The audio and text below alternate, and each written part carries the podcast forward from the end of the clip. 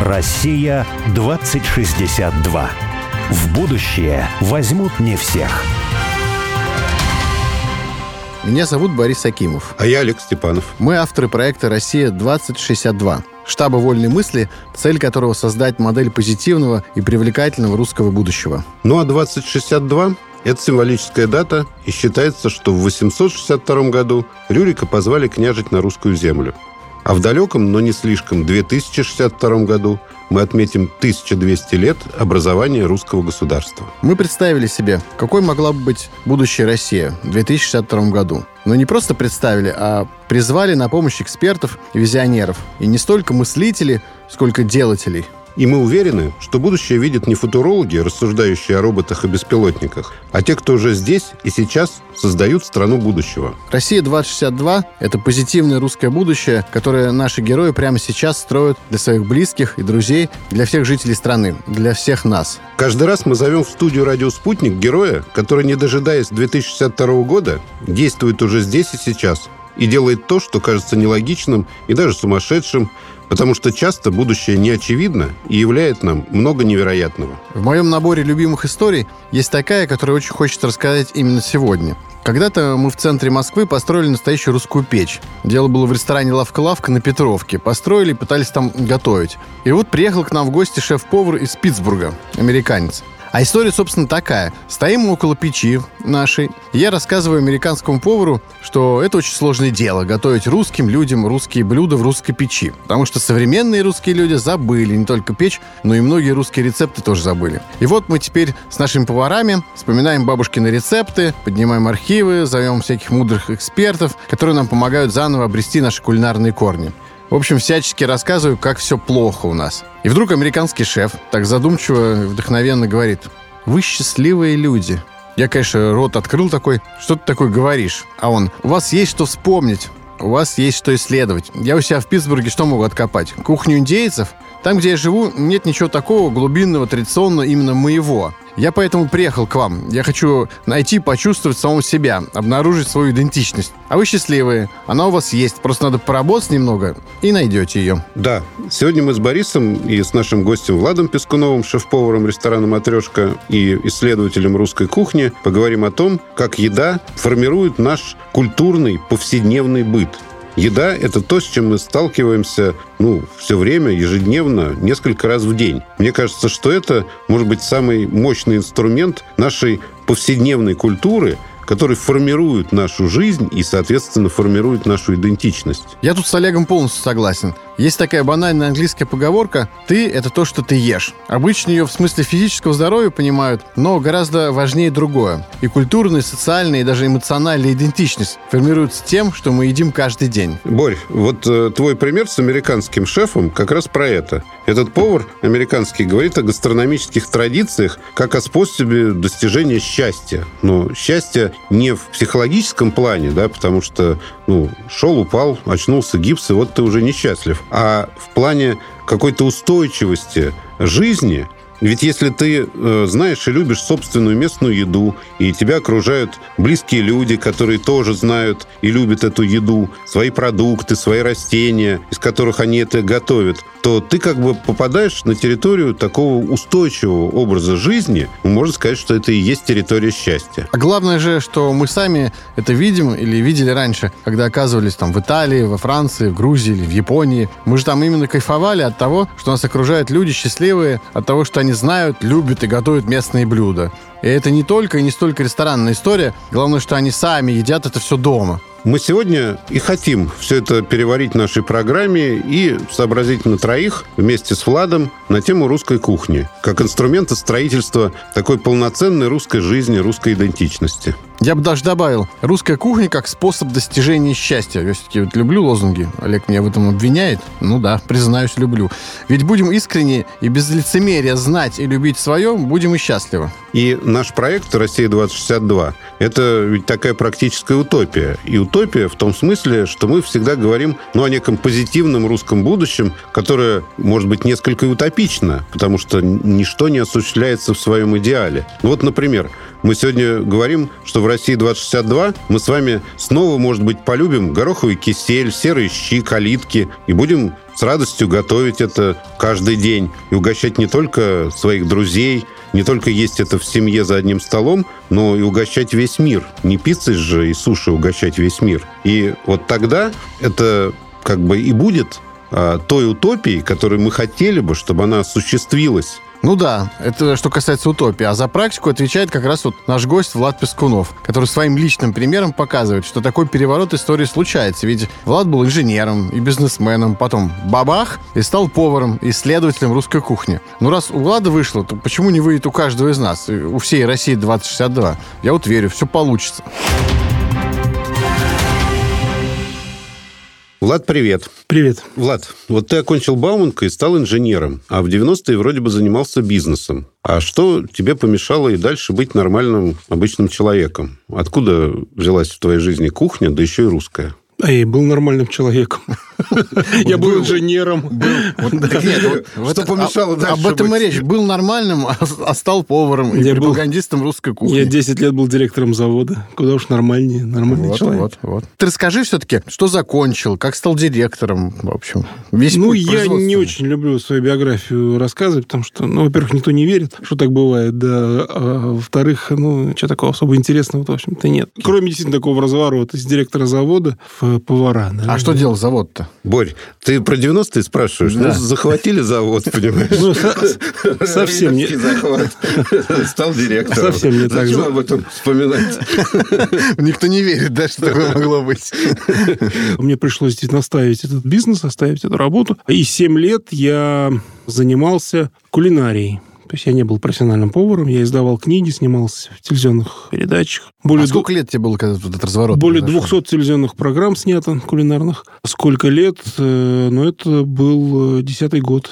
2010 Нет, год. Нет, тебе сколько лет было тогда? Это к тому, чтобы люди поняли, что никогда не поздно, или наоборот, уже поздно, что ты скажи, когда. Сколько тебе было тогда? Ну, давайте посчитаем. Примерно. Примерно. 41 год, да. А, ну то есть, вот ты до 40 лет ты был э, нормальным директором завода и предпринимателем, деловым человеком, а потом бабах и случилось. Потом бабах, да, случилось. Два года в суде провел, был истцом по уголовному делу, о преднамеренном банкротстве и так далее. Ну, такая скучная, интересная история, не люблю ее повторять. Так и не надо. Тем более много раз, много раз рассказывал. Это всем знакомо. То есть я еще работал на заводе, а мне уже позвали издавать первую книгу «Эксмо». Вот. Ну, вот, в общем, покатился по этой плоскости по кулинарной. Сознание того, что нужно готовить именно русскую еду, пришло чуть позже. Почему оно пришло? Почему пришло? То я же взрослый человек. Только я подумал, о чем, собственно говоря, заниматься, так, чем, на чем специализироваться. Я тоже некоторое время метался от гриля до там, всяких морепродуктов и так далее.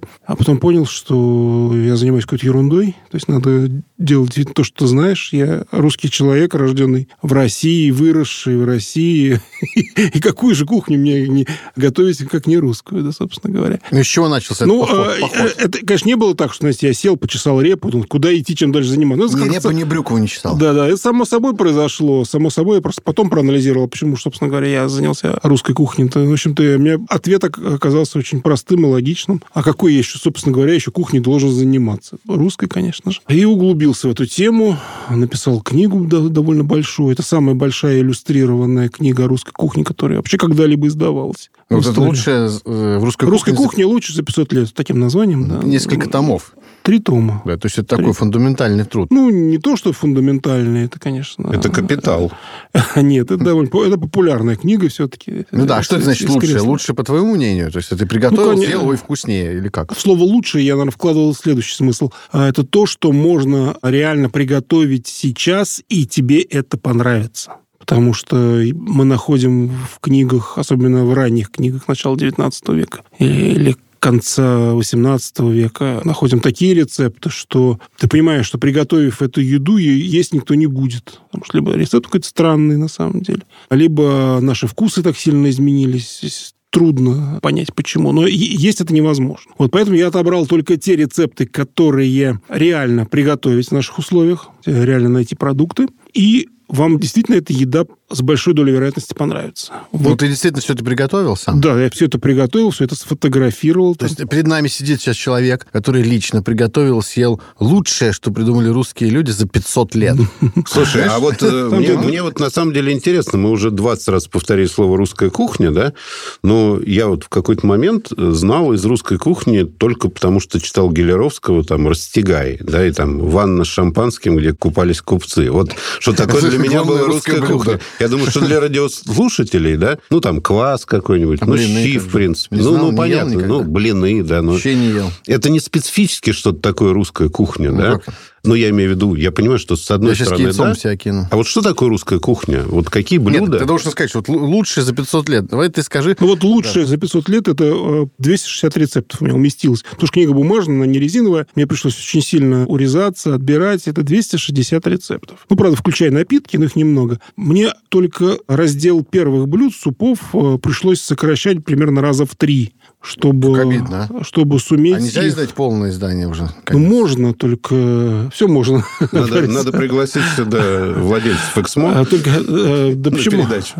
Ну, хорошо. Нет, они сами, они, они сами мне, мне предложили издать это. Любую национальную кухню определяют не конкретно какие-то блюда, а понятие, что такое вкусно, что такое невкусно. Вот, давай, давай. Вот, вот э, для русского человека вкусно, невкусно, это одно. Для там, знаю, итальянца, другое. для англичанина другое. А, а вот это интересно. А что для русского человека вкусно? Конечно же, это всевозможные щи. У нас их огромное количество всевозможных щей. Я вот большой поклонник щей. Да, я вообще жить без них не могу. Ну, я думаю, что большинство людей есть щей. одни какие-то щи, ну вот просто как щи. Одни? Ну, суп с капустой, да, там ну, мясо и все. А почему с мясом? А если грибные щи постные? Вообще, я своим детям запрещаю, например, называть щи супом.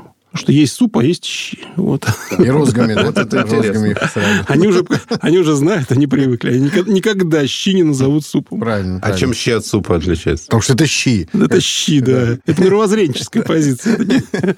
В нашем ресторане три вида щей. Какие? Суточные с мясом на кислой капусте. Есть э, валамские, постные, грибные на грибном. Серые, ну, из серых листьев? Нет, они не серые. Это из обычной квашеной капусты. И вот сейчас вводим на лето рахмановские щи, рыбные, зеленые. Потом это ты... Они о чем? Щавель, на щавелевой, нет? Мы делаем, да, щавель, шпинат.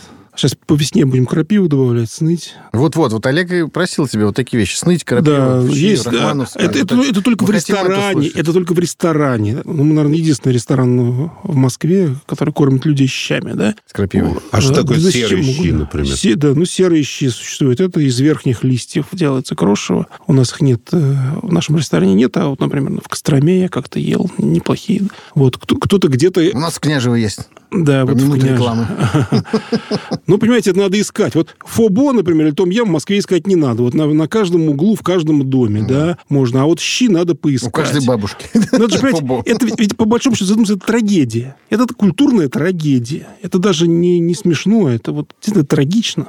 А, Нет, ну мы-то здесь собрались, чтобы изменить ситуацию. Мы еще говорим о каких-то продуктах, из которых готовят. Вот ты начал перечислять, например, там, сныть, крапива, да? Вот мне интересно, существуют поставщики сныти и крапивы? А, потому ну, что спрос, не спрос надо... рождает предложение. Ну, сейчас уже есть. Ну, и хотя... сныть тоже можно, да? Да, и сныть, да. Хотя мы сами собираем и, на загот... бульваре, и заготавливаем. Да? Нет, почему? В Можайском районе заготавливаем. А у меня на участке тоже, я живу под Москвой, заготавливаем а, но, в принципе, сейчас уже есть возможность и приобрести. Mm. Вот, то есть вот предположим, сейчас у нас э, весна как-то затянулась, да, крапивы снейти нет, а у меня на следующей неделе в Красноярске гастроль. Мы там делаем баранину в снейте. Вот пришлось покупать. Слушай, а вот сныть, крапива, я же знаю, ты вообще специализируешься вот на дикорастущих как-то растениях, у тебя есть проект Ну, я не, не то, что специализируюсь, да, но очень, очень люблю. То есть это возможность действительно как-то выделиться, самая простая возможность выделиться среди вот этой общей массы московской гастрономии сплошь из юзу, пон понзу, шизу, коджи. Это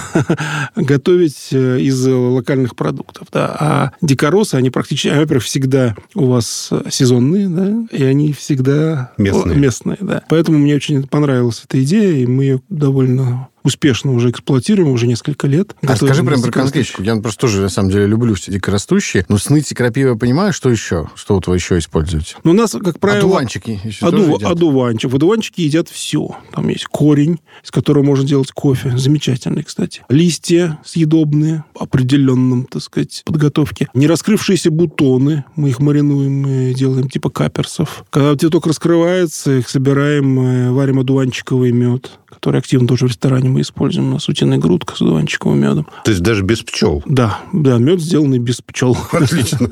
Для веганов. Хорошо. Вот, да, одуванчик очень широко у нас используется. Всевозможные ягоды, например, такие как рябина, которая незаслуженно забыта. Никто у нас ее особенно не перерабатывает. Так, птица склевывает все. На самом деле из нее можно приготовить массу всего интересного. Квасить можно. Да, замечательно получается квашеная, кстати, рябина. Чудесное такое получается. Квасить кондимент. можно и без рябины. Под рябину квасить.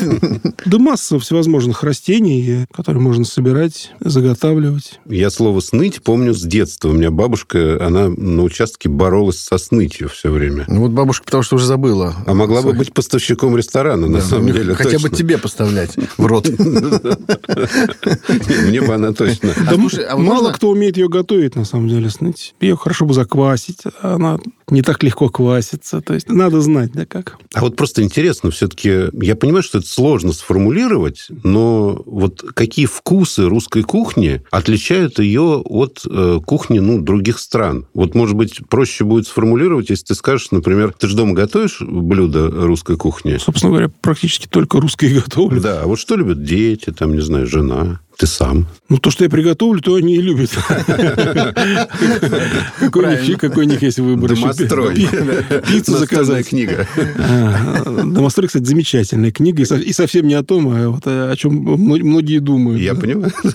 Я, кстати, в конце мая буду давать э, матрешке ужин именно таких домостроевских блюд. Ой, надо прийти. Ну, смотрите, все очень просто. Вообще любую национальную кухню определяют те условия, в которых народ живет. Это климат, это экономика. Климат у нас, ого, какой, да? У нас две трети времени года – это холод. Мы можем есть только то, что запасли за лето. Самый простой способ запасти что-то – это заквасить. Теперь модно говорить ферментировать. Ферментировать, да. Сейчас самые модные повара издают модные книжки, да. И русские повара их читают, ферментируют. Там.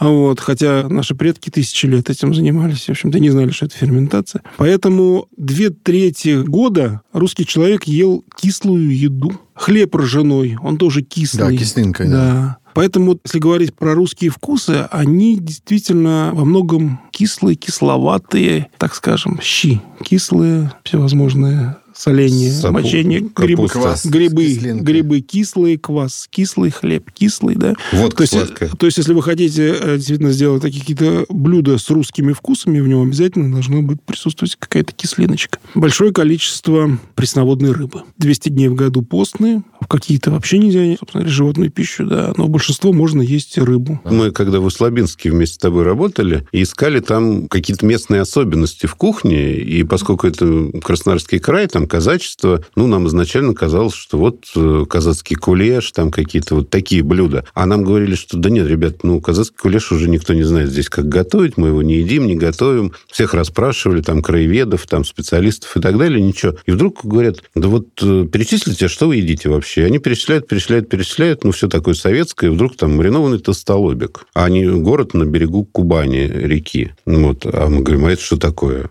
Они говорят, ну, это просто маринованный толстолобик, вот мы его здесь едим, там всю жизнь ели маринованный толстолобик, и ты тогда сказал, ребят, вот она, вот, вот что Золотая особенность». жила. И о том и говорю, что любая традиционная кухня, она опирается на, на те продукты, которые в данном регионе либо выращиваются, либо водятся и добываются. Собственно говоря, вот на этом э, и наша кухня основана. Когда мы говорим про русскую кухню, что такое русская кухня, вот, вот мы должны сначала запозиционироваться в этом трехмерном пространстве. Где, когда и кто. Тогда проще сказать, что это будет за стол такой, что это будет за меню. Вот. И, кстати, до сих пор примерно то же самое. Мы тоже должны запозиционироваться. Сейчас, может быть, не так ярко выражено, но все равно мы должны спросить, где и кто ест. Потому что одно дело, что ест какая-нибудь бабушка, другое дело, что ест Внучок. Внучок, Внучок. внучок, да. Внучек уже с бургером стоит, да? Но, тем А не бабушка менее, еще я еще раз возвращаюсь э, к русским вкусам. А Русские вкусы – это во многом продукты квашения или ферментации, пресноводная рыба и ржаной хлеб. Точнее, рожь вообще.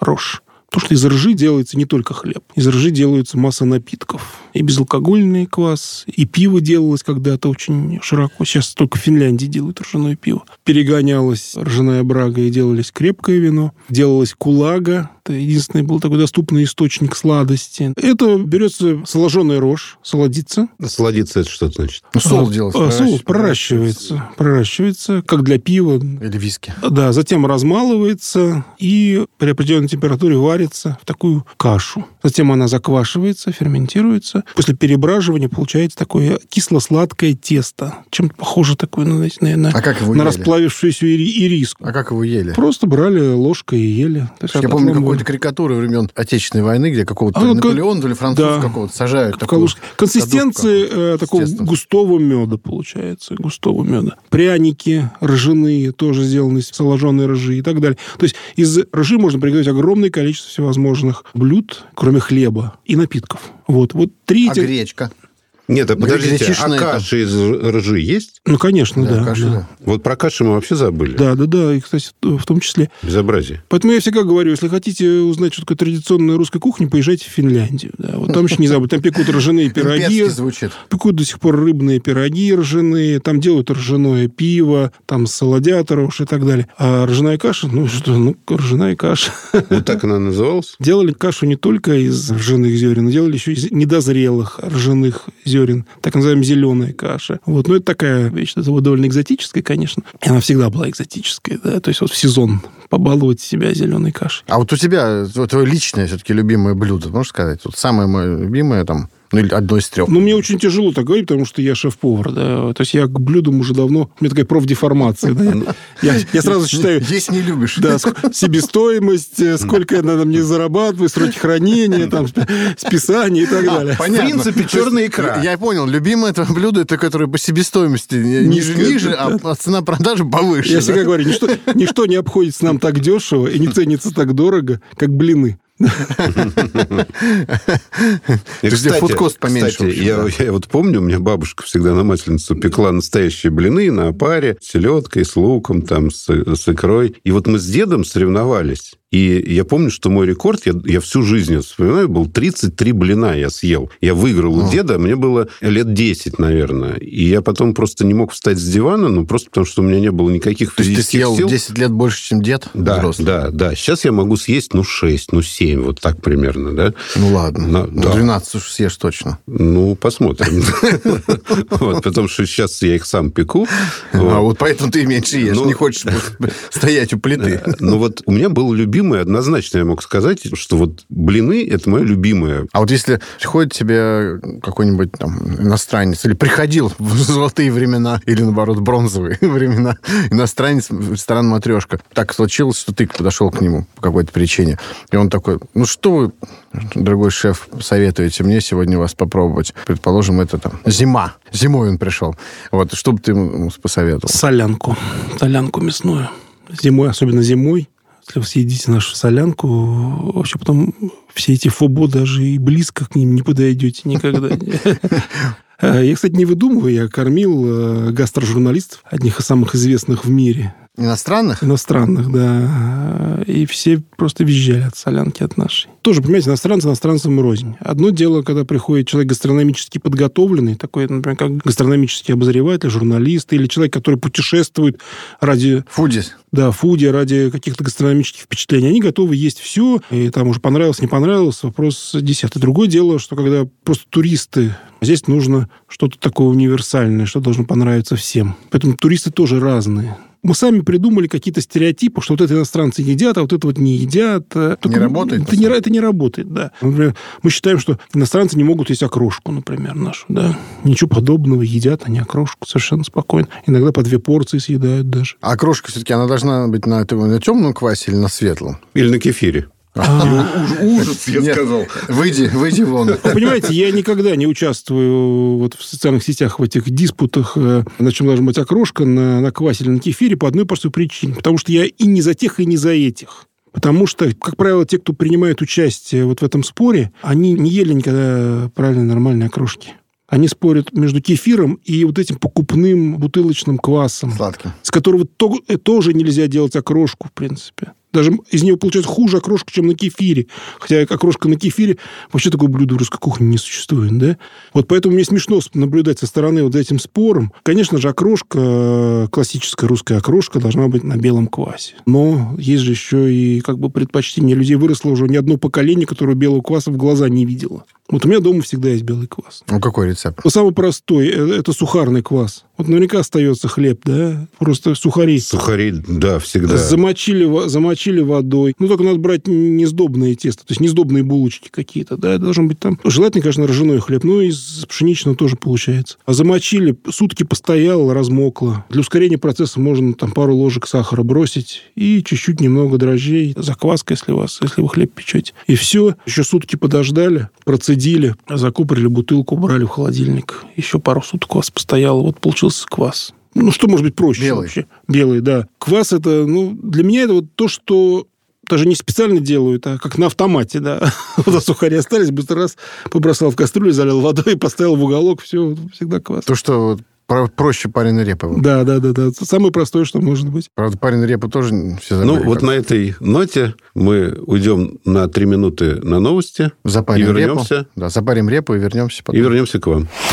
Россия 2062.